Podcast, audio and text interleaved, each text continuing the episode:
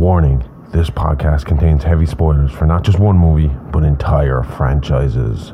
We highly recommend going and watching these movies before listening to us as a companion piece that stitches all the timelines into one creepy, crime ridden story. There will be no more spoiler warnings. We do not break character. After this, there is no turning back. You've been warned. Hit the music. You are talking about the nonsensical ravings of a lunatic mind. It's alive! It's alive! It's alive! Alive!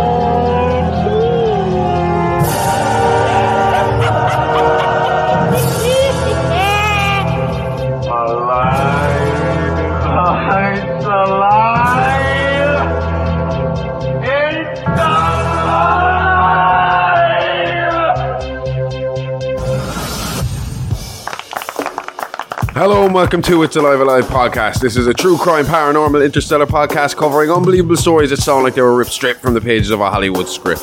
I'm your host, the man of many names, the outlaw Harley Ray, the bruiser Bronson, Dr. H.R. Smokenstein, THC, or you can just call me Josh for short. And with me, as always, is my very own Scream Queen, the perfect combination of beauty and brains, the bride of Smokenstein, the India horror, the expert of guts and gore, the gorgeous, the sexy Amy Rose.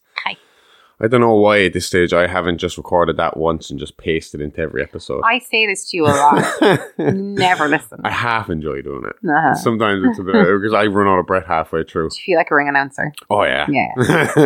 I I feel like uh, I don't know when um, DX or the Road Dogg comes out. Yeah. Ladies and gentlemen, boys and girls, children of all ages, D Generation X probably brings to you the five times tag. Team. I can't remember how many times they won the tag titles. Well, Yeah. now you've just Yeah, fucked up the lost audition.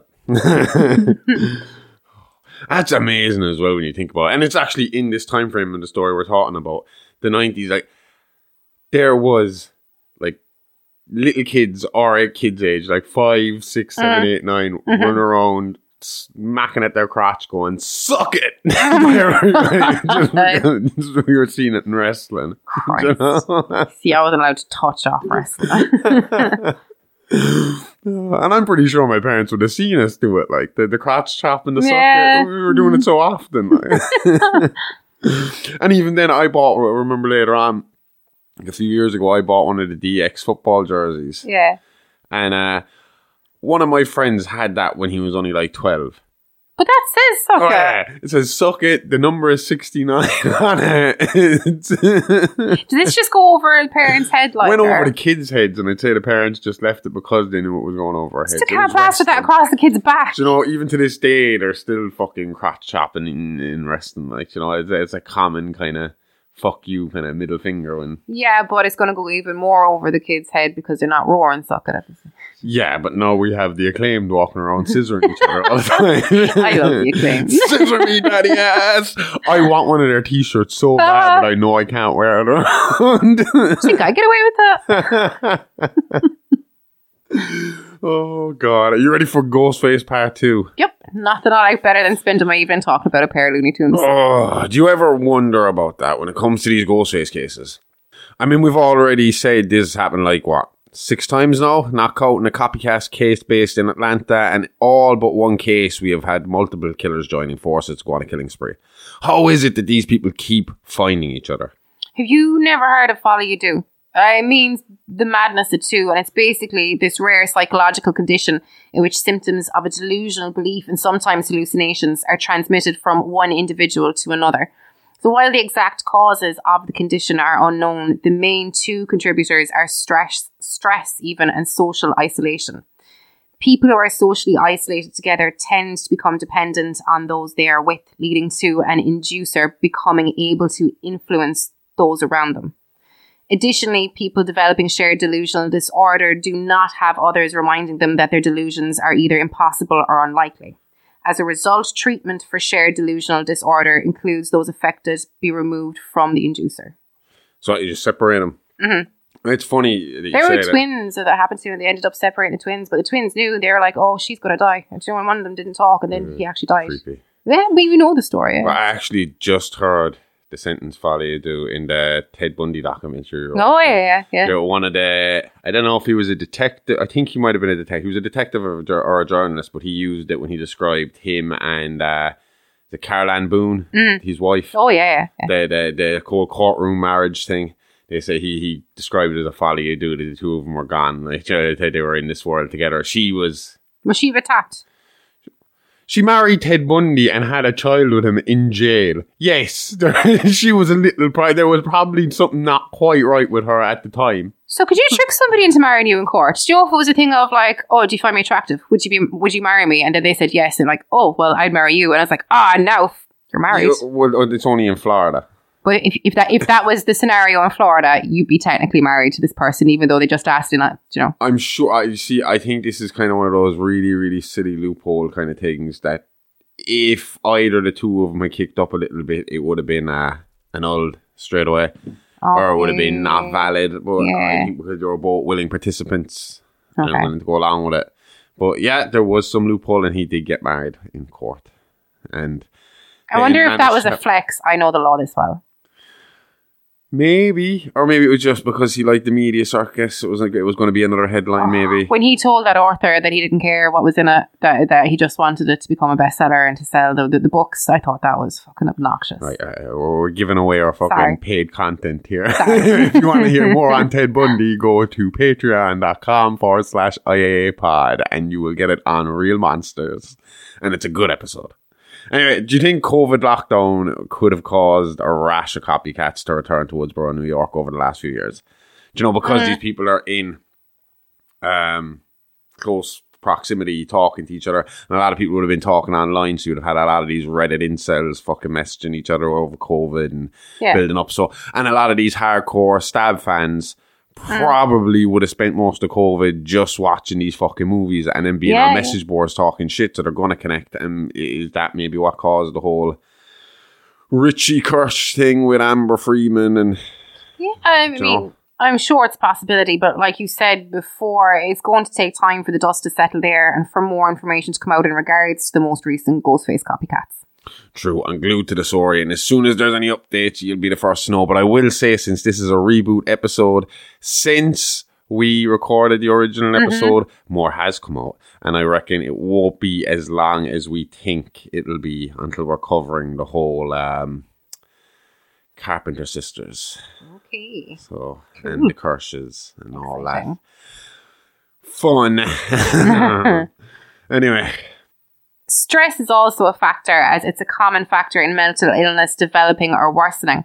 The majority of people that develop shared delusional disorder are genetically predisposed to mental illness, but this predisposition alone is not enough to develop SDD. In other words, stress is a risk factor of the disorder. When stressed, an individual's adrenal gland releases the stress hormone cortisol into the body, increasing the brain's level of dopamine. This change can be linked to the development of a mental illness, such as shared delusional disorder. While there is no exact cause of shared psychosis, there are several factors that are contributors depending on different cultures and communities, and taking into consideration the individual's circumstances, including their environmental changes and relationships. Here's a question before I move on. Mm. You were saying about the twins that were separated, right? And mm. one knew the other one was going to die. So, can this, I wonder, and I know we don't actually have an answer for this, so I don't know why I'm asking, but I wonder can this folly do thing happen without ye being in the exact proximity of each other? Can it be um, passed on? I mean, without getting into too much detail and revealing, well, everyone knows who we're talking about today. Uh, Billy and Nancy. Yeah, Is that a case of folie à deux? Is that a case of two people sharing a madness, even though Billy was dead and gone before Nancy took off on hers? I don't think so. Do I you don't know? know. I think Her insanity was caused by his influence, his insanity. I We're going to see by the end of here, everything she does is a tribute to him. Yeah, So, is this a case? Is that what we're looking at right here? Could be. But there is a cool case that I did want to talk about before we get into Nancy Loomis and Mickey Altieri. Mm. And that is the case of Ursula and Sabina Eriksson. Have you heard of them? I have. I remember this happening. Yeah, you remember it happening? hmm I remember there was videos around of it at the Oh, time. yeah, These videos have like, been around a long, long time. Like, like yeah. Mm. a UK version of Cops that fucking got it. Yeah. So Sabina Eriksson and her identical twin sister Ursula Eriksson were born in Sweden on the 3rd of November 1967 and grew up in Sunne Varmland with an older sister named Mona and an older brother named Bjorn. In their youth, there was no apparent history of mental health issues or criminal convictions, and by 2000, Ursula was living in the United States while Sabina was living in Mallow, County Cork, Ireland, with her spouse and two children. That's literally about an hour, and a half away from here. yeah. If even, yeah, but just under an hour and a half away from here. Uh, Ursula visited Sabina on Friday, 16th, May, 16th of May 2008, but for reasons that are unclear, the sisters secretly departed Sabina's home for Liverpool, England. Probably travelling by ferry, they arrived in Liverpool at 8.30am on Saturday and went to St Anne Street Police Station, apparently in order to report concerns over the safety of Sabina's children. Liverpool police contacted Dublin to follow up on the request, learning that Sabina had had a fight with her partner the previous night.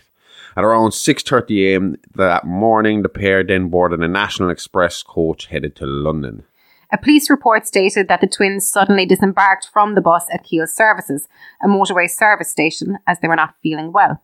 The driver of the bus, however, said he left them at Keele Services, even though it was not a scheduled rest stop at around 1 pm, after becoming suspicious of their erratic behaviour. He noticed the twins clinging to their bags tightly and did not let them reboard because they refused to let him search their bags for illegal items.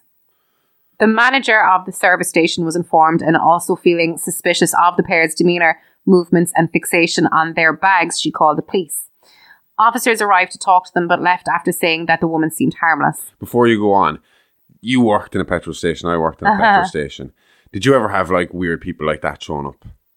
No, but there's one night we we're locking up and this guy came through the door and he was like, I'm after getting stabbed and there was like blood pouring from him. This was like Yeah? 10 o'clock at night. Yeah, yeah. You never told me that before. I have told you that before. Yeah? Yeah, and uh, so he wanted us to call the guards. Now he didn't look like it was like fatal stabbing, but there was there was like kind of like it looks like it was over his hip bone, like so that yeah. kind of way. Now there was a Like good bit gash, of blood. like- Yeah, yeah, more more so like a gash than yeah, yeah, exactly. Fuck. And uh, but the thing was, we were like, yeah, yeah, we'll call the guards. But our manager was there, like the not even he owned like he the, the, the shop, and it was just he was very like, yeah, just wait outside the door there, and I'll call the guards. And you know, like get you an ambulance. Like bring him inside, like oh, so it like, could be an, insur- an insurance thing. Like, but, but even at that, he oh, yeah, just I couldn't. I, felt. I, yeah, if someone, so, but, uh, maybe if I had to make them stand outside, I'd be like, wait outside. I will get you water. I will Did get you something to put around rough? you.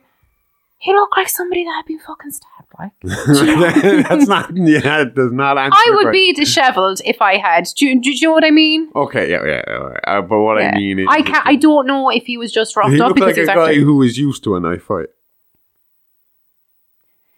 I- that's that's not Watch nice. her trying to be as PC as fucking possible here. I The guy's can't not gonna hear remember. the I can't podcast. remember. I don't know. I don't know what a person that routinely gets into knife fights looks like. Got lots of scars. What if he just gets stabbed on his tummy? I only saw the one gash. I don't know. I had one night, all right. The closest I had was I remember. uh, We just, it was just an uneasy feeling more than anything. But when it Mm. was coming up to closing time, and I used to do the the evening shifts. Yeah. they always had had a man on the evening shift, and I was kind of hired for that role in particular. Yeah. So I'd start at three, finish at eleven. And there was one night there was this guy hanging around outside the front. Yeah. And I just, there was just something about him, the way he was walking around, the way he was looking at the shop, the way he was acting, and I could fucking feel something. And the girl that was working with me was the same. She was starting to get nervous. She was like, well, what's he doing out there, like, you know? Yeah. And um, the way our shop was based, it would be like a one way system. So you go in one door, out the other. So you can't come in the outdoor, out the indoor, you know? Okay. So we knew we were safe on that side, on one side. So we, I got to when he saw him start to make his way towards the shop. I got to the front to, to the entrance door and just put my foot in front of it. So it just banged against my foot, and I was like, "We're closed," and I locked the door. Like, uh-uh, fuck off. And I, he he started to freak out a little bit outside. So we just called the cops, and uh, they came up. All they would they just asked what he looked like, and then we shut up shop. Then, and they kind of hung around while we were get ready to go. So, you know, in case he was Yeah, hanging yeah. around, like, you know. And did he have anything on him, like, or did he? I don't know. Like I said, he didn't actually do anything to us. It was just a feeling, and the way he reacted after I put my foot against the door kind of confirmed the feeling. You know that this guy was going to was planning something. yeah, but yeah.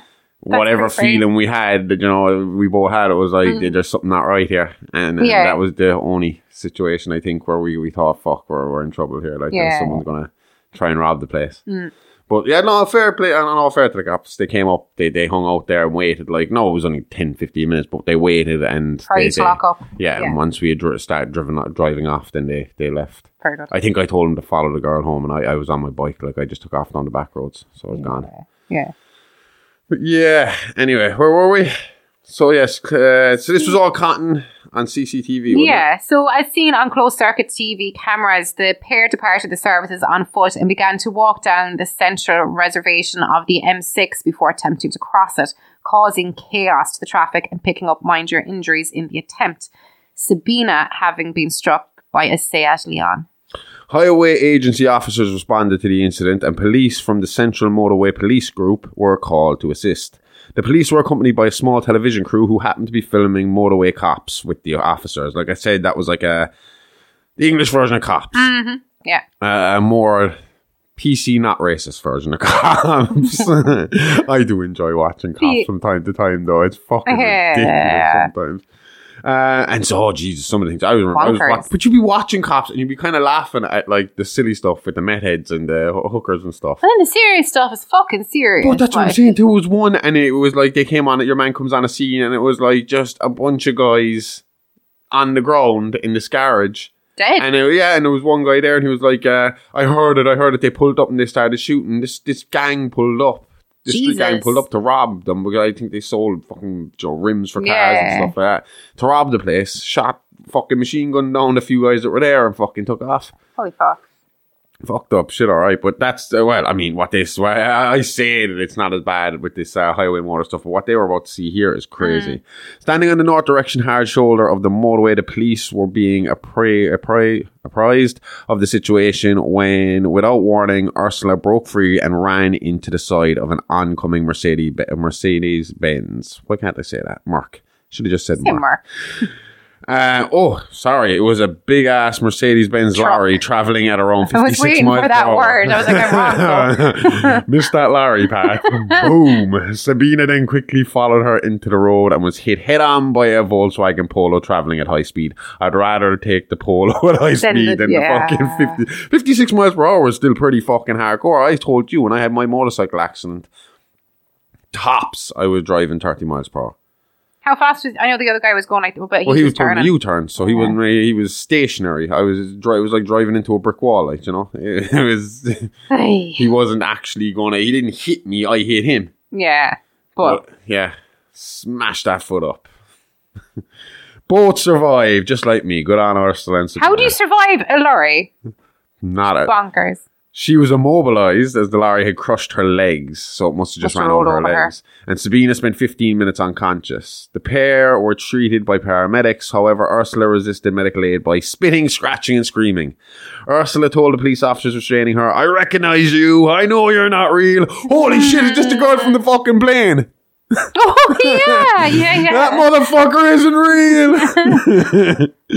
They're going to steal your organs. That's not what the girl in the plane said. That's what Sabina said. Is that what Sabina said? Oh my god. to the surprise of the police, Sabina got to her feet despite attempts from the police officers Tracy Copey and poli- and Paul Finlayson. Finlayson? Finlayson, I said, yeah. Sounds like the most Irish Viking name I've ever heard. Finlayson. and to, res- to persuade her to stay on the ground. Sabina started screaming for help and calling for the police, even though they were present. Then hit Officer Cope. Copey. Is it Copey or Cope? I'd say Cope. Cope. Like Hope, In the not Bob face. Hopey. Yeah, I suppose if you look at Edge's Yeah. real name, Copeland, it's C O P E L A N D, so. Cope, yeah. Before running into traffic on the other side of the motorway. I kind of buried the lead there. Mm-hmm. Emergency workers and several members of the police caught up with her restrained and carried her to a waiting ambulance, at which point she was handcuffed and sedated. Given the similarities in their behaviours, a suicide pact or drug use was quickly suspected. Ursula was taken to hospital by air ambulance, and Sabina was taken to hospital where, despite her ordeal and apparent lack of concern over her sister's injuries, she soon became calmer and controlled and was released five hours later. That's mental. I can't believe she was released.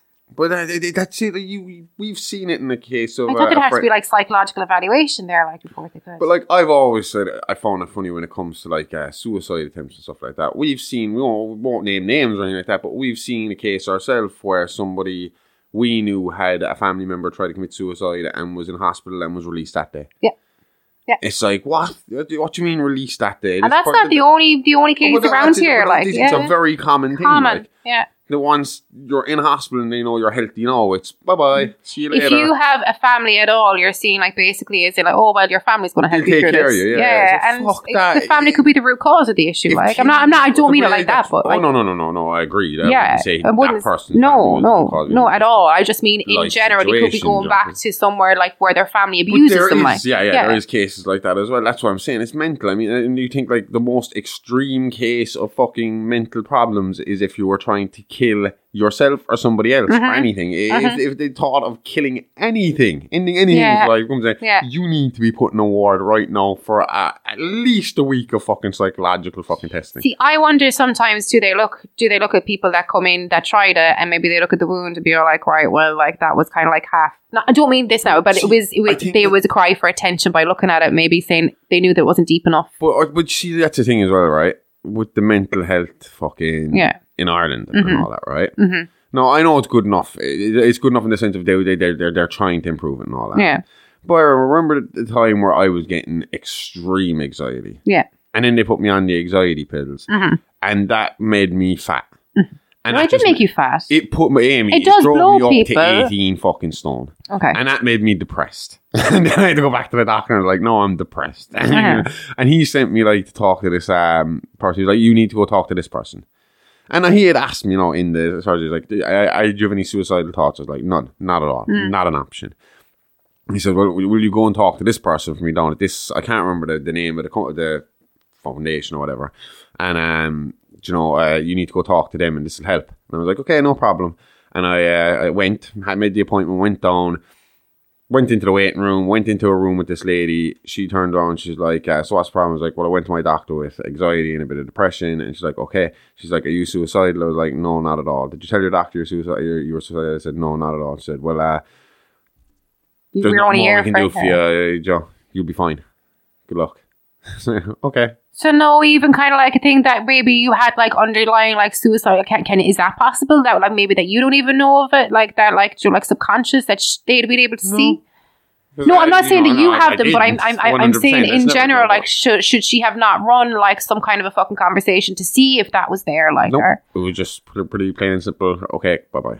even though your GP referred you, like that is fucking. But that's what I'm saying. Like, it, it's just a very weird system we have here. And I think people don't realize if you don't have fucking money in this, like proper money, if you're not like proper, proper, like professional worker, if you're someone who's working like me, like in a factory or working in fucking just a shop or, or like you on a phone line or something like that,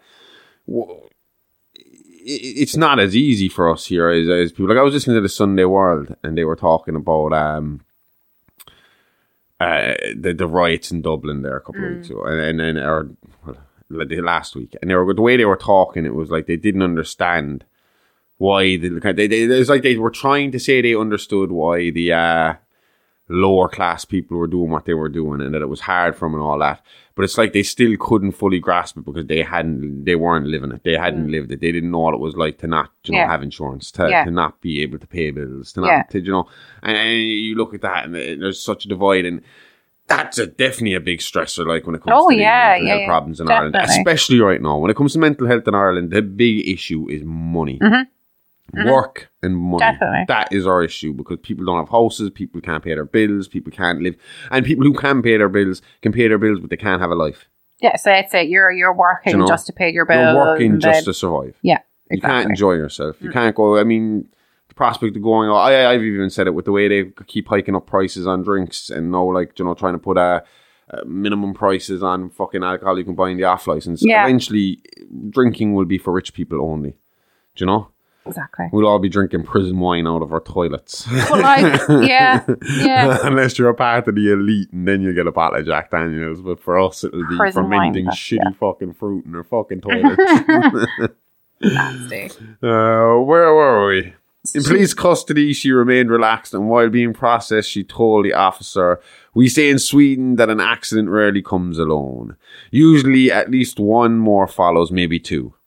On May 19, 2008, Sabina was released from court without a full psychiatric evaluation, having pleaded guilty to the charges of trespass on a motorway and hitting a police officer. The court sentenced her to one day in custody, and she had been deemed to have served that spending, having spent the full night in police custody. That Leaving court, Sabina began to wander the streets of Stoke-on-Trent, trying to locate her sister in hospital and carrying her possessions in a clear plastic bag given to her by the police. She was also wearing her sister's green top. At 7 pm, two local men spotted Sabina while walking their dog on Christchurch Street in Fenton. One of the men was 54 year old Glenn Hollinshead, a self employed welder, qualified paramedic, and a former RAF airman, and the other was his friend Peter Malloy. Poor Peter has no qualifications. Sabina appeared friendly and stroked the dog as the three struck up a conversation. Yeah, that was very kind of like, look at this really, really good guy. And then That's what I mean. What's this? Oh, yeah, that's just Peter. Peter. What? Works at McDonald's. Fuck Peter. Nothing wrong with McDonald's. No, apparently they get fucking Mhm. paid pretty fucking well. They do. Although friendly, Sabina appeared to have been behaving nervously, which worried Malloy. Sabina asked the two men for directions to any nearby bed and breakfast or hotels. So Hollinshead took pity on her and instead offered to take her back to his house near uh, about nearby Duke Street. Sabina accepted and relaxed as she began to relate how she was trying to locate her hospitalized sister. Back at the house over drinks, her odd behavior continued as she constantly got up and looked out the window, leading Malloy to assume that she had run away from an abusive partner. She appeared paranoid too, offering the men cigarettes, only to quickly snatch them out of their mouths, claiming they may be poisoned. Shortly before midnight, Malloy left and Sabina stayed the night. See, again, I know One of my fuck that would be going to light the cigarette and she snaps it back out of your mouth. No, that one is poison. You gave it to me. I would see straight away that would, for me that would be uh, you need to leave. Or I believe she had poisoned him but is after backing out. But again, like I know technically, right? Once your time is done in prison and you're released, that you're supposed to be a free person to do whatever the fuck you want. But should so a situation like this, again with a mental health issue in place, should there not been have been some sort of halfway house here? Should there not have been somewhere to release her to? Mm, yeah. Should she not have been released under the grounds of fucking which one? Sabina's is it Sabina Sabina's that's the one. married? Yeah. That her husband comes and and and she they, she goes away with them, like you know, not that she's just released back into the fucking wild Yeah. to do what you want, like, you know. Especially when they know she's not from there. Why why wouldn't they be? Fucking, well, I suppose there was no deportation there at that point because we were all EU. Yeah. Nowadays, England could just boot her back over here, like. Can they? Oh, yes. Well, yeah, they're not European Union anymore, so uh, And she's point, Swedish, not Irish. It would have to be. You know, We can still go over to England, can't we? I mean, we still have like the um, the the free kind of what is it? The free travel, not free travel. The I don't. I think we could. I can I live over there. Uh, you can because you fucking were born there. Plastic bag. Oh my god! I used to get that thrown at me. Yeah? Yeah.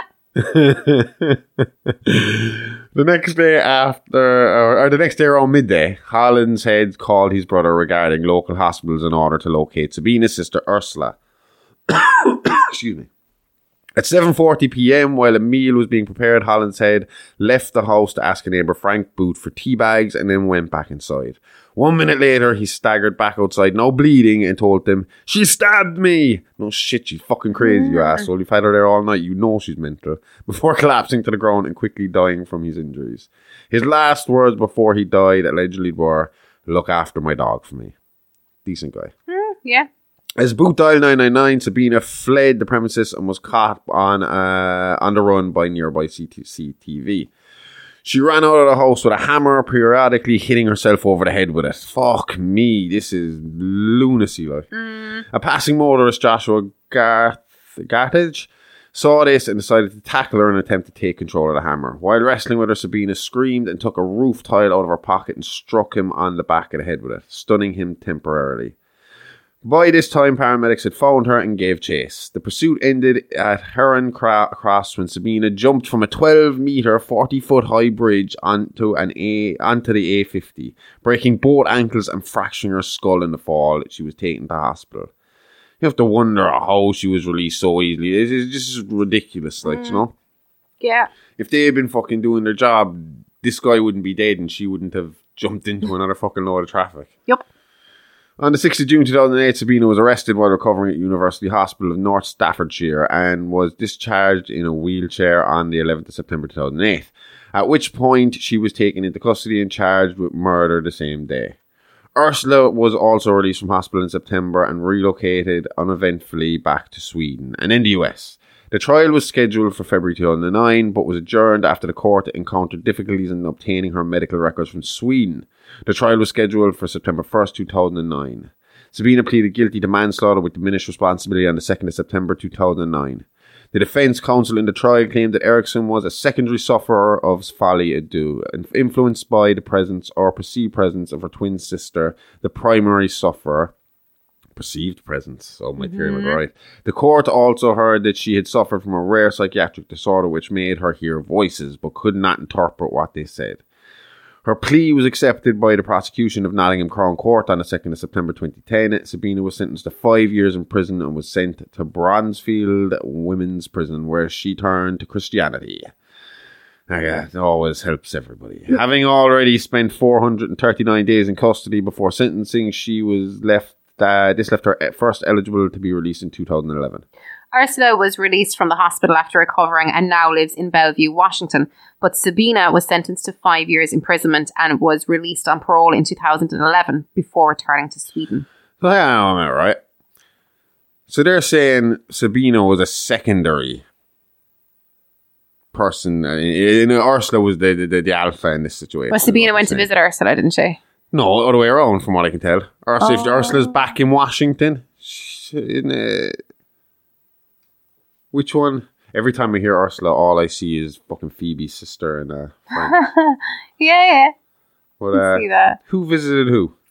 I am pretty sure that.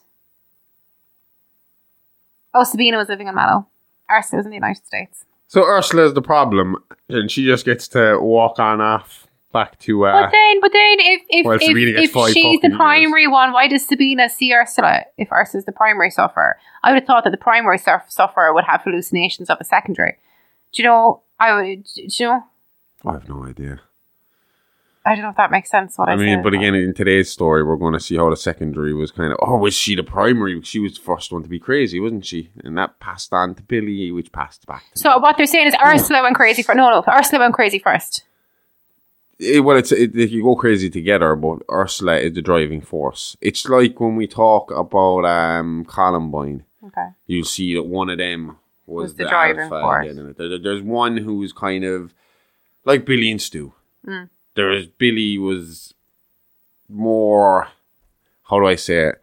Kind of the boss in the situation, with Mm. the, the, the alpha in the situation. He uh, Stu seemed more like a psychic when you read the story, Yeah, doesn't he? I know Stu did some fucking really bad shit, but he seems like he was taking his direction from Billy. Okay.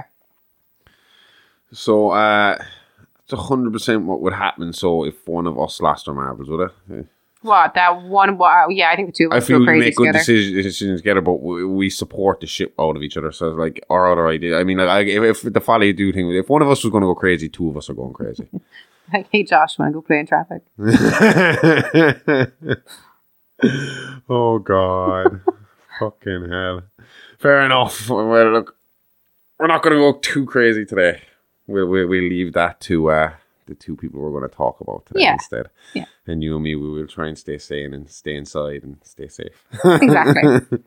So if we're not going to go crazy today, then we better start the show and start talking about the two nuts that did take the plunge into madness and get into Ghostface Killers Part 2, The Mommy Returns. yes.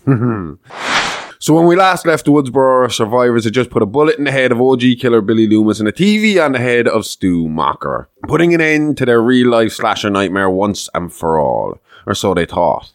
See, that's the fucked up thing when it comes to Ghostface. The killer under the mask may die, but just like a slasher movie monster, Ghostface lives on and keeps coming back time and time again. And what our survivors didn't know then was that Billy and Stu had started a domino effect that would see their real life horror movie return again and again as budding serial killers and slasher movie junkies set out to make sequel after sequel in their honor. It's like we said in the last episode, this all becomes almost cult like with this weird membership limit.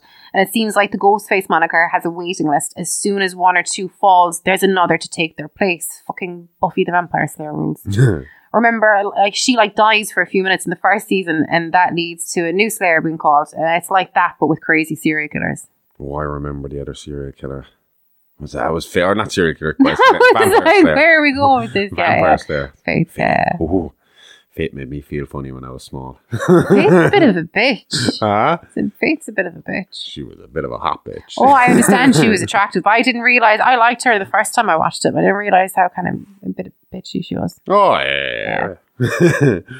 uh, so like the current killer dies, and the Ghostface Council then calls on the next two killers to take their place. Yeah, exactly. Yeah, the Ghostface Council could open a whole other can of worms for us here, so let's just shelf that. But for now, because if theories are correct about what's going on currently with most of the recent Ghostface cases, you could be onto something. Yeah, fuck yeah, I am. Detective Amy Rose reporting for duty. Yeah, yourself and Dewey, who make a great buddy conspiracy cop movie. I would like to be friends with Dewey. Yeah. Although I joke about these massacres being honor killings to the OG killers, really they're honor killings to the Stab movie franchise. And even then, that trend really doesn't start until later. And when it comes to the first three massacres, revenge really is the main motive for most of the killers. The main bad guys always seem to take on Billy's lead in being more tunnel vision revenge killers. But when it comes to the case of Windsor College, of the Windsor College massacre, there was a killer amongst the Woodsboro survivors who took after Stu and just wanted to be the horror movie monster. And his name was Mickey Altieri, a budding serial killer and wannabe Tarantino filmmaker found online and commissioned to come to Ohio and create a sequel to Billy and Stu's movie. Commissioned? You mean like someone hired him like a hitman?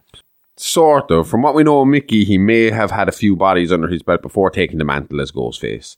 He was pitched the story and given the finance to create his masterpiece with a promise of all the glory. Mickey would have, have been a serial killer regardless of Ghostface. This way, he just fed his movie maker ego as well as getting to be a prolific killer. Plus, the movie maker and him couldn't pass up the publicity and media attention attached to the mask. He knew this was a way to leave his mark on history, and he was right, because over 20 years later, we're still here talking about him. Well, what glory is in it for him? I mean, if his plans had been successful, then no one would have ever known that it was him. Is it just a self satisfaction thing where he's happy just knowing he's getting one up on everyone? But that's the thing. Mickey didn't want to get away with it. Mickey fully intended on being caught. In fact, he was mainly doing the killing so he could get to the trial where he could pull out his big performance and blame the movies he loves so much for his wild acts of violence. I think Mickey had uh, aspirations of being like Ted Bundy in the courtroom. Do you know? Yeah. So, uh, see, Mickey play, planned to go down like Dahmer, Bundy, or Gacy before him. He wanted to be the face that went with the mask. He wanted to be the new Billy Loomis. But to do that, he had to be caught. It was always a part of the plan, for him at least. His accomplice had other ideas, and she would be the true mastermind of this killing spree. Ooh, 90s girl power in action. She is someone we, who we know well. Someone who at the time was the innocent catalyst for Billy and Stu's attacks. Yes, it's time for the return of everyone's favourite mom, Nancy Loomis. Nancy, while on the lam from her family, found out about Billy through the media after the massacre was over. Needless to say, she was heartbroken at the news of the death of her baby boy, Billy. And like Billy, her grief got misdirected and led to fatal violence, adding eight more bo- bodies to the long list of Ghostface victims. You see, instead of dealing with her grief and guilt like a normal person in therapy or taking time to herself to figure out her feelings, something she was obviously very good at, Nancy went seeking vengeance, and her crosshairs were set directly on her son's killer, the ever resilient final girl, Sidney Prescott. Sidney had actually been doing alright for herself since the massacre in 1996, getting the results she needed in her final exams to guarantee her a spot in the course of her choice, that being theatre and drama at Windsor College in Ohio. Randy also got a spot in this college studying his lifelong passion of film. Yeah, things were going all right for our Woodsboro survivors, especially one, Gale Weathers. See, Gale had written a book, the book we referenced in episode one as one of our main sources for the original massacre, the Woodsboro murders. This book skyrocketed Gale from a lowly reporter to journalist superstar overnight.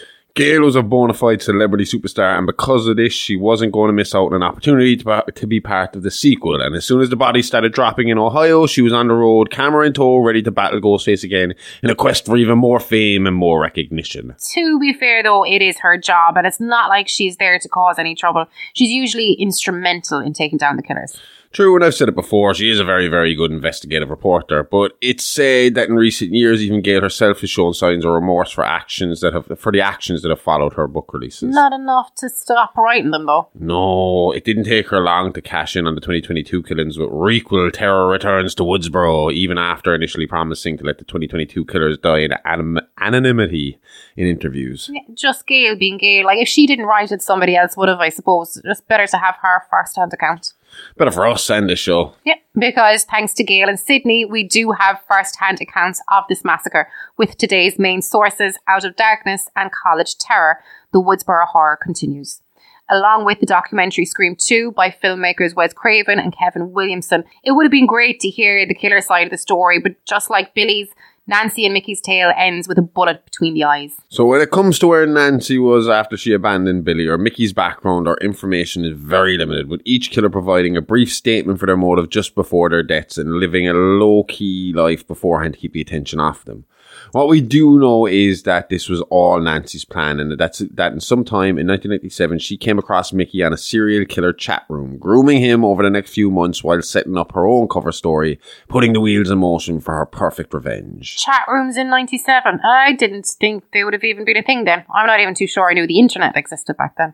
The web was a very different place back in its infancy. It was the Wild West. If you knew how to use it in the right places to look, you could find anything. The dark web isn't a new invention. Yeah, what I've heard about the dark and deep web though makes my skin crawl. So let's just keep going. I would have known there was some sort of chat rooms, all right, in in '97. I remember seeing Shawn Michaels look awkwardly trying to uh, Talk to type people. back on a big ass computer because they used to show it like on Raw or on the pay per views. Mm, They'd show like that the wrestlers were going back, and AOL would have uh, probably been sponsoring them yeah. to do it. And you'd see the wrestlers after their matches or before their matches going back, and they'd be in front of the computer answering the questions. It would make you think the wrestler was messaging them. No, back. Okay. Obviously, they would have had other people probably Messaging sending them. the messages. Yeah. but Shawn Yeah. like, I just have an image of him awkwardly doing the whole, you know, um, one finger at a time typing. slow. While kind of sta squinting at the screen trying to work out. He looked like an old man, even though he's in his fucking 20s at the time. Acquiring Mickey was only step one in Nancy's plan. Step two was a little more complicated, but Nancy's secondary revenge target will provide her with the inspiration for the perfect cover. You see, Nancy didn't just blame Sidney for Billy's death. No, she saw all four of the survivors as guilty parties to her son's demise, with the higher percentage of the blame directed towards the women. It was for this reason that Nancy decided to use the pl- hiding in plain sight method, following Gale's career post at Woodsboro in 1996 and taking up a new identity as a local reporter, taking on the new moniker of Debbie Salt. So she was planning on getting close to Gale. Uh, I know that they never met, but surely while putting her book together, she would have seen pictures of Nancy or something. So, like, wouldn't Gale have recognised her? The power of a makeover, a little weight loss, a little surgery, and Nancy was just different enough that if you hadn't met her before in real life, you'd have never have clicked that she was also Debbie Salt. Okay.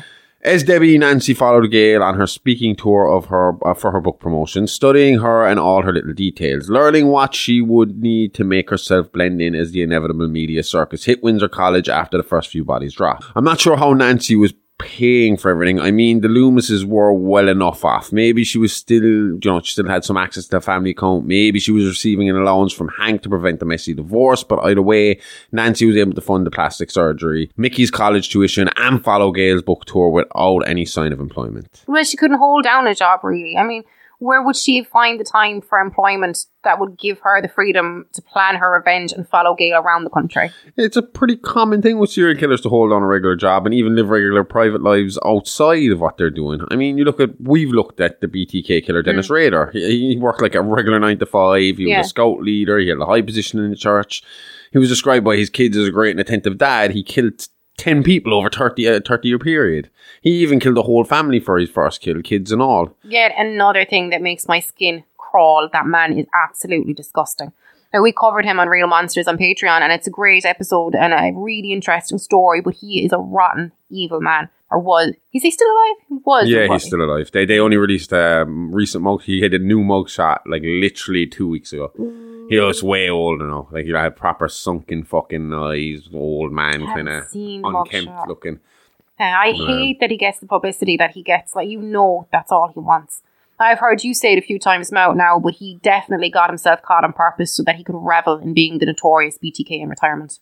And apparently, he was a bit like, was he a bit of a, he was, he was a, definitely a serial killer fanboy, but there's so many fucking, uh, when you're looking at, we've looked at him and Bundy and all mm. lately. Mm. Very similar. Yeah. Down to like, uh, Bundy was heavily involved with the church. I think he got involved with the Boy Scouts at some point. Mm. I mean, he definitely was taking inspiration from Bundy at the time. Yeah. I- people know he was following the case and stuff like that. Yuck.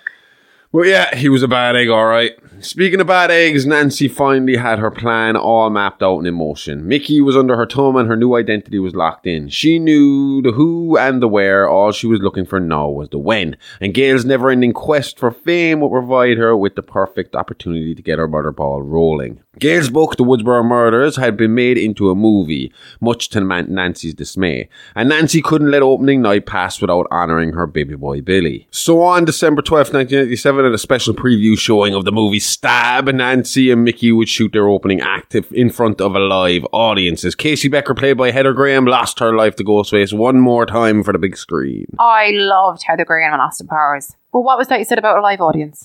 Exactly what I said. This opening kill was going to be live, a stage performance, a bonus live set for the bur- uh, bloodthirsty slasher fans who came out for opening night. So no one in the cinema spotted the guy in a Ghostface costume lurking around an opening night of a film based on the Ghostface killers. To promote the movie on opening night, free Ghostface costumes were handed out to moviegoers. So no, no one spotted the real Ghostface lurking amongst a hundred or so other Ghostface running wild around the cinema that night. Who does that? I mean, you don't see them offering fee- free face paint at the premiere of Gacy back in 2003. I know you couldn't get away with that. No, I mean, you saw all the grief Netflix got for the Dahmer series, saying that they were glorifying him, making him a sympathetic character. Imagine the uproar now if you tried this. what would you hand out for a Dahmer premiere? Uh, Glasses? Huh? Blonde wig? Glasses? Regular food that is made look like human, I would assume. Twitter would massacre you. oh, X would massacre you. I can't get used to that. Ah, people are still calling it Twitter. Fuck them. Or aren't. Huh? RT are calling it X. It was so bizarre. I was watching um, a, news piece and they were like X. So like, really Yeah, weird. yeah. I talk a lot of shit about him, and now I'm starting to realize at some point I did say that he could possibly be an alien and become our alien overlord. If that's the case, Elon, I'm only joking, and and I am ready to accept your rule of the planet. Please don't enslave us. I'm going to remain on the fence about that one. I feel I need to make a small correction here. We both described Mickey as lurking around the cinema as if he was hiding in the shadows. But from CCTV footage at the night of the show, Mickey walked tall and confidently into his mission, murdering Phil Stevens and Maureen Evans in front of a room full of people, then simply walking back out the front door with no witnesses to the murder and no indication of a motive. So over 100 people saw it happen, but there are no witnesses. I don't want to come across as racist, but the last time I heard the name Altieri, it was on The Sopranos. Did Mickey send some goons to help uh, all these people from snitching on him? Nope, genuinely, no one saw it happen. Have you ever been to a stab movie in the cinema? It's a very interactive experience. Although the source material is from true brutal and dark events, the movie is extremely campy and has developed a cult following. Stab fans will generally talk back to the on screen characters, scream warnings at the would be victims, quote dialogue as it happens, and even throw stuff at the screen. Like The Room by Tommy Wiseau. Exactly. Yeah. So on the night, on that night, Windsor College seniors Maureen Evans and Phil Stevens were at the Rialto Theatre in Ohio for the midnight preview of Stab, written by Will Kenninson, directed by Robert Rodriguez, and released through Sunrise Studios. Hank Loomis used to work there. I, everything in this story seems to link together. It's so strange. Oh, you have no idea. Huh. After taking their seats, Phil left Maureen to take a pre-movie whiz. He was later found to have been stabbed in the ear through a toilet cubicle wall. How long was the knife? What do you mean? Like, how could the knife break through the wall and reach his head? I mean, what was he doing? Was he trying to listen to pe- just listen in on the person pooping next to him? Maybe he went to the bathroom looking for a glory hole. Someone should tell him he's doing it wrong if he's sticking his ear to the hole. However, why Phil was listening to his neighbouring pooper is unknown. What we do know, though, is that once Mickey was confident that he had Phil's attention, he drove the knife with extreme force through the wooden partition and straight into the side of Phil's head, killing him almost instantly. He then stole Phil's jacket and made his way back into the screening room, taking a seat next to the unsuspecting Maureen Evans. Mickey, wearing Phil's jacket and a ghost face mask, cuddled into Maureen, and as she sat there covering her eyes to hide away from Casey's big death scene. Ghostface Mickey struck and slipped his knife into her guts as the audience howled and screamed at the big screen. From here, Maureen stumbled out into the sea of people wearing the iconic mask, making it impossible for her to keep track of her attacker. Mickey then got in close to Maureen, landing three more stabs to her back. I have two questions. Hmm. First question: Do you think that Maureen was killed specifically for her name to be the first kill? Yeah. Oh, I didn't know that. That's only after clicking with me. Yeah, we'll get, I can explain that a little later, Okay. but yeah, uh, I'll explain as we go on there. Okay. Secondly, why didn't anyone help her? Well, They thought it was part of the show. Witnesses from the night said that they honestly thought it was just another gimmicky promo. Sunrise Okay. Studios went hard on the promo tactics, and people didn't realize that what they were seeing was real until it was too late. Witnesses say Maureen stumbled onto a small stage in front of the projection screen, covered in blood, with one hand holding her stomach together and the other reaching out to the crowd, helplessly pleading for help from the captivated audience.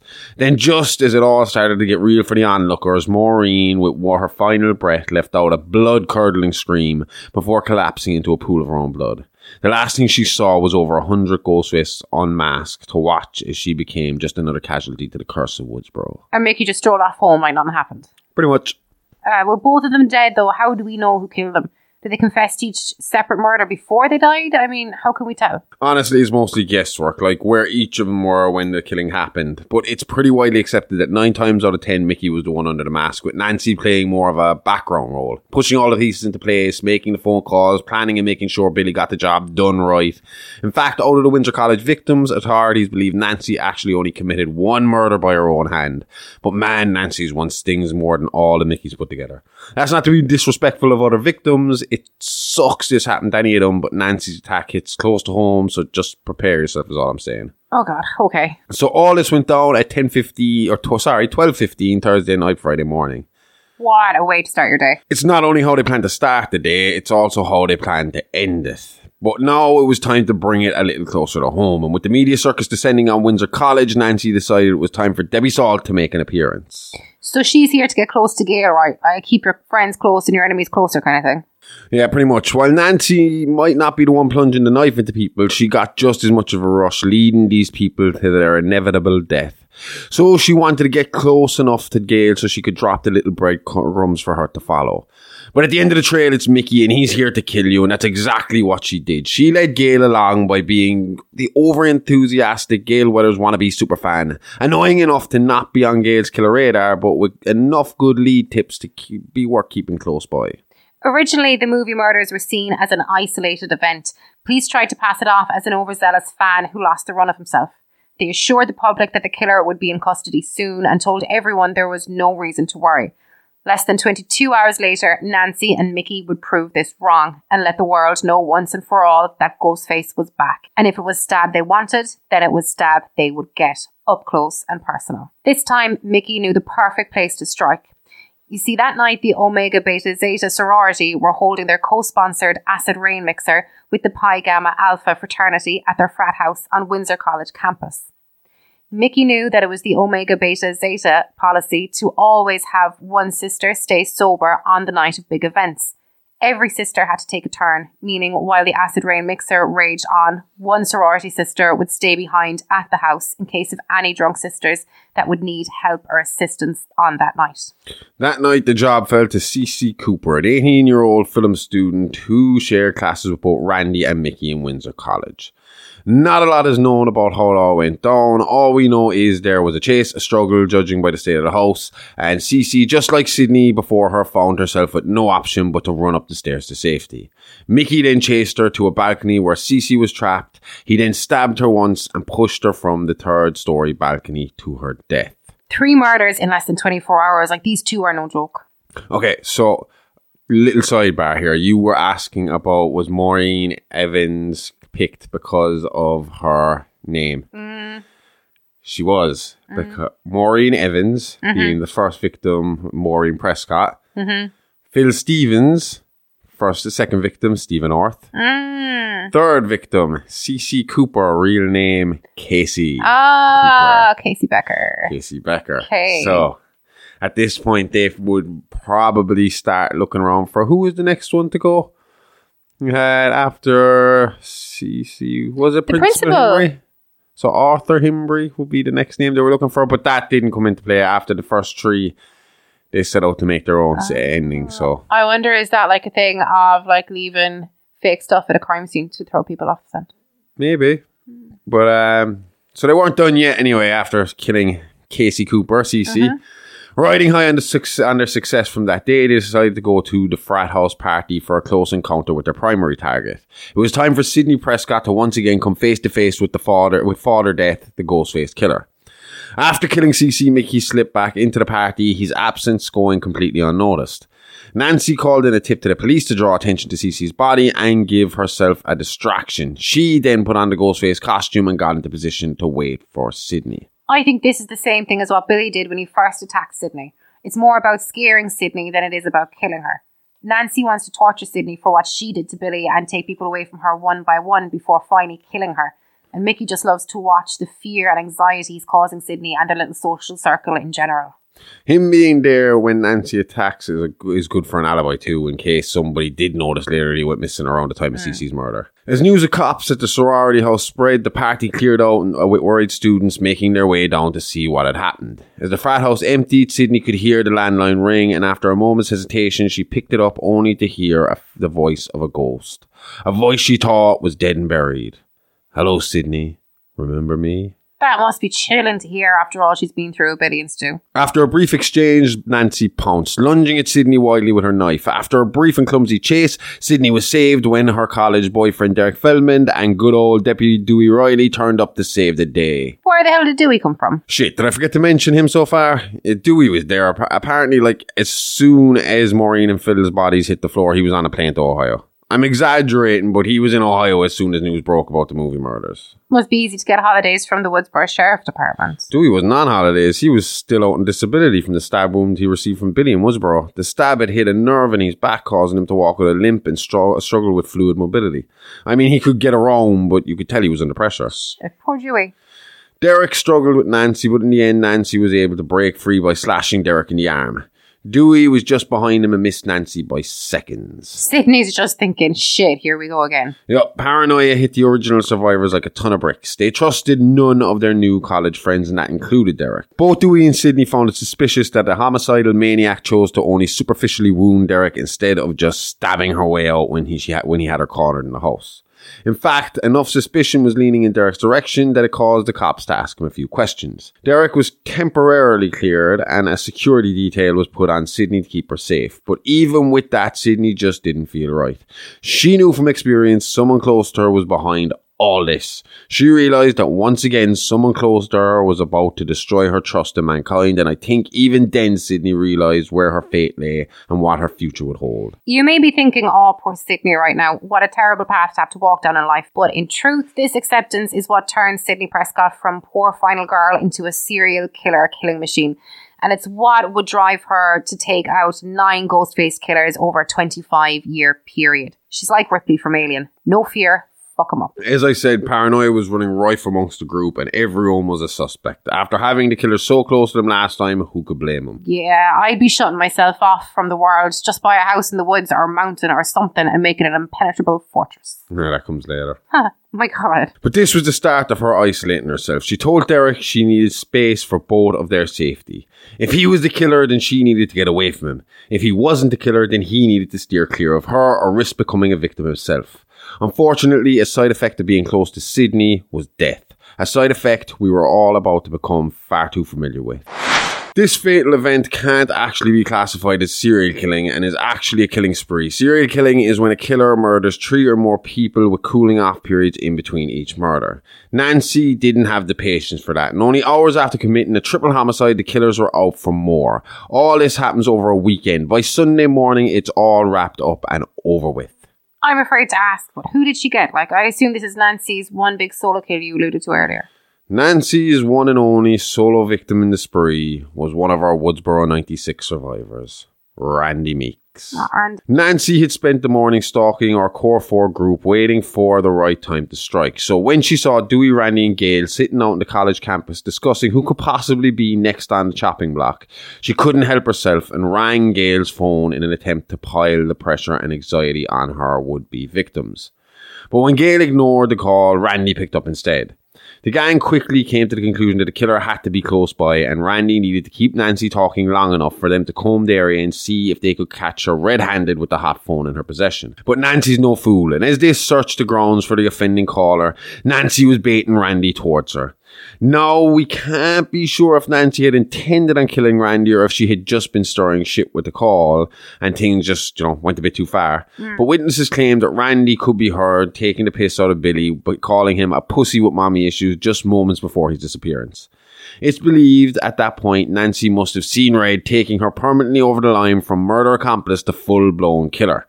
Nancy had been hiding out in the back of a news van, and when Randy got close enough, she grabbed him, pulling him into the van and into the sharp end of her knife, stabbing him four times in the torso before slashing his throat open, leaving him to bleed out and die as she made her getaway. Holy shit. This all kicked off Thursday. It's now Saturday. We're four bodies in, and before the day ends, there will be six more dead, with four more victims in the deaths of Nancy and Mickey themselves. Needless to say, authorities were under pressure and scrambling for a lead. They needed a suspect and fast, and another familiar face from Woodsboro would be the one to fill that need. That man was Cotton Weary. What the hell is he doing here? Like, surely this is the last place he'd want to be. He just got cleared from the first murder, and now he shows up again, fresh out of prison with a new killer stalk at the college campus. Like, surely he knew they'd jump to conclusions again. Yeah, pretty dumb move, alright, but you see, Cotton had been invited to Windsor College by Gale under the false pretense that an interview had been set up with Sidney to discuss the case of her mother's death at the hands of Billy and her wrongly accusing him of the crime. Cotton, like Gale, was fame hungry. He wanted to use the media interest in Ghostface, in the Ghostface case, to build his own name up. And what better way to start than to finally have Sidney fully clear his name on live television? Sidney obviously wasn't in on this deal then, no? No, and from what I've read, she when she was confronted by Gale and Cotton at the college, Sidney got so angry that she punched Gale right in the face. Go Sidney. Badass. It didn't take long for Cotton to draw some negative attention to himself, getting himself arrested and questioned over aggressively soliciting Sidney in the college library, trying to convince her to go on Diane Sawyer's talk show with him, promising a big payday, and even going so far as to tell her she owed him for the misery he had been put through over the past two years as a wrongly accused murderer. But with no evidence to hold him and a fear of negative attention wrongly arresting a man just released from prison after being wrongly convicted of murder, Cotton was released and the cops were further away than ever when it came to a lead in the case. Officers decided at this point the smartest thing to do would be to get Sidney out of the area and into a safe house. So Sidney and her roommate Haley went back to their dorm to pack some things. In the meantime, Dewey and Gale had an idea to check Gale's ca- uh, cameraman's video footage taken throughout the weekend as filler shots for Gale's reports, and th- the thought being that if the killer really was close by and relishing every second of the terror, then they might just show up in the clips and give themselves away. Using the college's video lab and editing suite, the odd couple began to comb through the footage looking for any clue to guide them on their hunt for the killers. But as they searched, their video feed was interrupted with new footage. Footage Gale had never seen before. Footage of CiCi and Randy taken of them just moments before their deaths. A confused Gale and Dewey stared at the footage, trying to make sense of what they were watching, and in that confusion, Nancy struck again, appearing out of what must have felt like thin air, and rushed at both Gale and Dewey at the same time, hoping the element of surprise would let her bag two birds with one stone. Nancy getting cocky with su- success. Yeah, well, I guess she thought that Dewey's disability gave her the upper hand here and took her shot. Mm. And the shot landed. After a brief chase around the video lab, Gale managed to find refuge in a soundproof radio studio. And on the outside of that studio, Dewey clumsily shuffled around watching out for Nancy while searching for Gale and a way out of the killer's reach. Just as Gale and Dewey locked eyes through a window looking in on the studio, Nancy struck, landing four blows into Dewey's back, leaving him to bleed out as she turned her attention to the grieving, distraught Gale. What the hell? Like you said, Nancy only got one kill. She got Randy, and now you hit me with Dewey's death without warning. Ah, Dewey survives. Yeah. Barely, but Uh-huh. he lives to fight another day. Dewey, that man is made of steel. Anyway, after a bit more running and hiding, Gale got far enough away from Nancy that Nancy had to call it quits and get herself away from the crime scene, getting herself outside and out of costume back into her role as mild mannered reporter Debbie Salt. Meanwhile, inside, Gale was still frantically running the halls, desperately looking for help throughout the empty college halls, or almost empty college halls. Who did she find?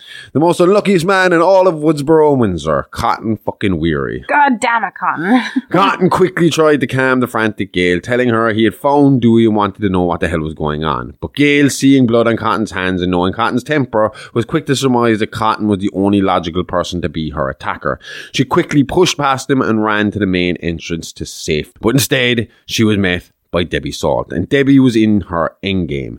Nancy was done with the cat and mouse games, and she was ready to finish out her revenge. She pulled a gun on Gale and told her to move.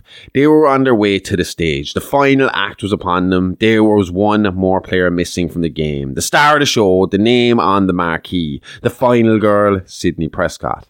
But that was under control too, because before the cops could get her out of town, Mickey would get her and bring her to Nancy for one last tribute to Billy. One more sacrifice to the killer gods of her, for her son. The perfect ending to the perfect sequel.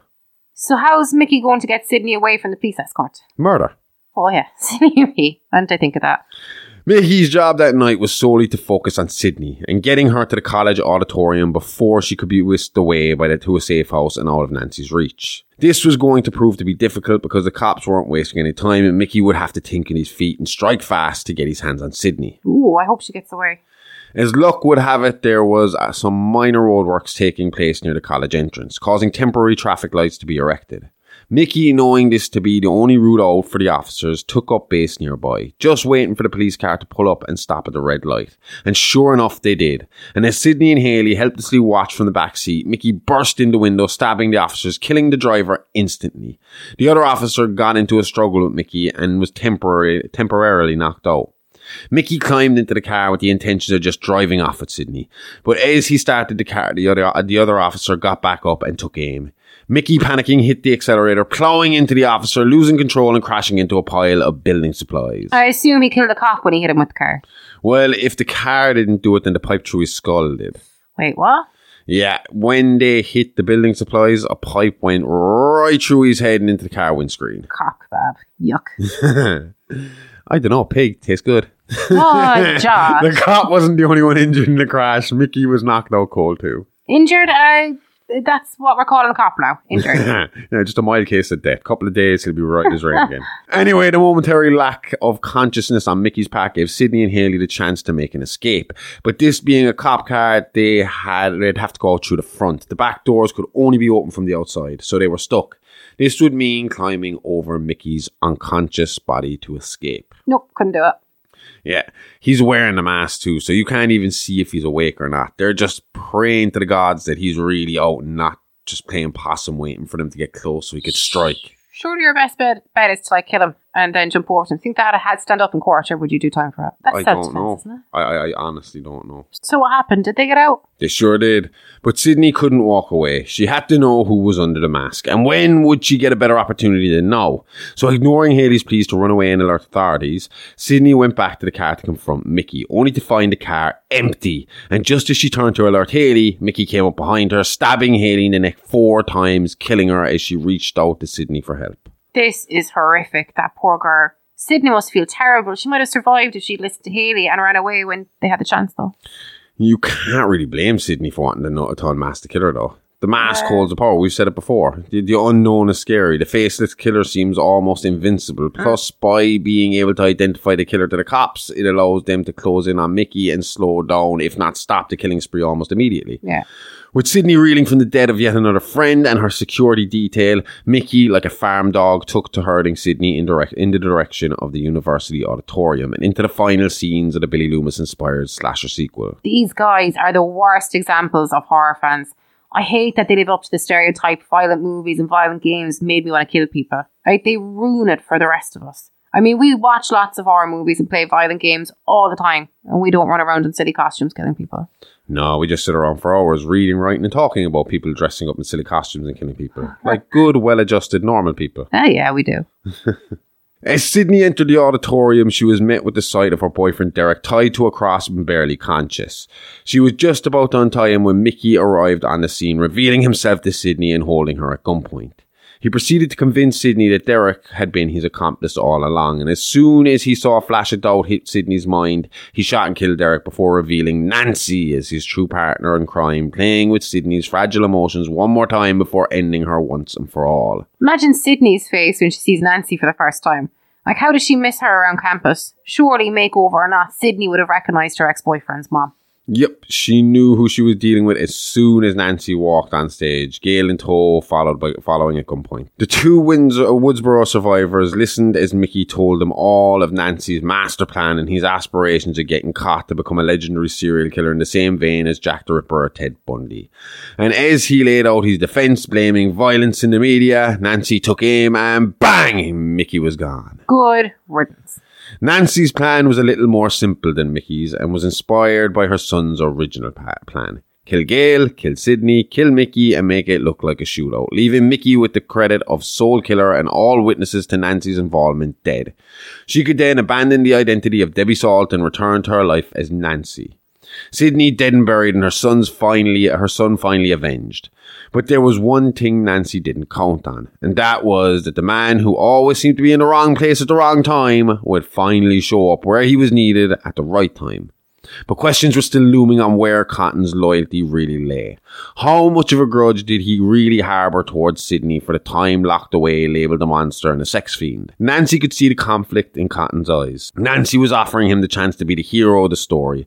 All he had to do was let her finish off Sidney and he could kill Gale, she'd disappear, and he can tell the story of how he took Mickey down in a desperate but failed attempt to save the life of Sidney and spend the rest of his life doing interviews and collecting movie royalty checks, and there'd be no one left alive to stand in his way. He nearly would too, wouldn't he? According to Sidney in her later book, Out of Darkness, there was a moment where she was sure Cotton was going to agree to the deal. Mm. So much so that it prompted Sidney to say two words. Two simple words that instantly grounded Cotton and brought him back to reality. You want to know what those two words were? Oh, I think I can guess this one. Go for it. Diane Sawyer. Hey, got it in one. Yeah. Without a second more talk, Cotton shot down Nancy with Sidney putting a bullet in both her and Mickey's heads for good measure. Because like Randy had always told her in his horror survival 101 courses, even when you think the killer's dead, he'll always come back for one last scare. And with Mickey and Nancy dead, it should be safe to say that the nightmare was over. But the reality was everyone close to Sidney was dead, her trust in people shattered, and her mind plagued with PTSD. When this massacre was all said and done, she retreated to a heavily secured house in the middle of nowhere, cutting contact with all personal relationships, only keeping in contact with her father and Dewey. If no one could get close, no one could tear her down. But what Sidney didn't realise was she was only two thirds of the way through this revenge flick. And Ghostface would indeed be back one la- for one last scare, and with him, he would bring ghosts from the past. You see, all this time, there was one more killer looming over Sidney from the shadows. A person who claims complete responsibility for all three massacres. It's someone we met very briefly in episode one. We're about to get into the mystery of the creepy voice snitch that rang Nancy and told her about Hank's affair with Maureen. This man's name was Roman Bridger, and he was Sidney Prescott's brother. What? And that's it for this episode. No, you can't even hang on. No one's been left hanging. Episode 3 and the conclusion to this series is up and waiting to jump into your ear holes right now. In this part of the story, we leave Woodsboro for Hollywood and the set of Stab 3 as we try to unravel the mystery of Maureen Prescott, Rina Reynolds, and Roman Bridger. If you like what you hear, you can go check out our Patreon for more true crime and horror shows with exclusive shows going up every week. Subs are only $5 a month. And don't forget to check out our mini-sodes dropping Monday, Tuesday, Thursday, Friday, and Saturday on Spotify and all other platforms. Yep, we can't shut the fuck up, so you just have to deal with our daily doses of terror. But for this week, we're done. So until next week, I'm Dr. Harley Ray Smokenstein, THC. And I'm Amy Rose telling you to be good to your mothers and stop turning them into homicidal maniacs. It's Alive Alive, all the guts and gore with none of the guilt. See you next week. Same Alive Alive time, same Horrorverse channel. Love you, bye bye. Hey lady, I love you. Bye bye.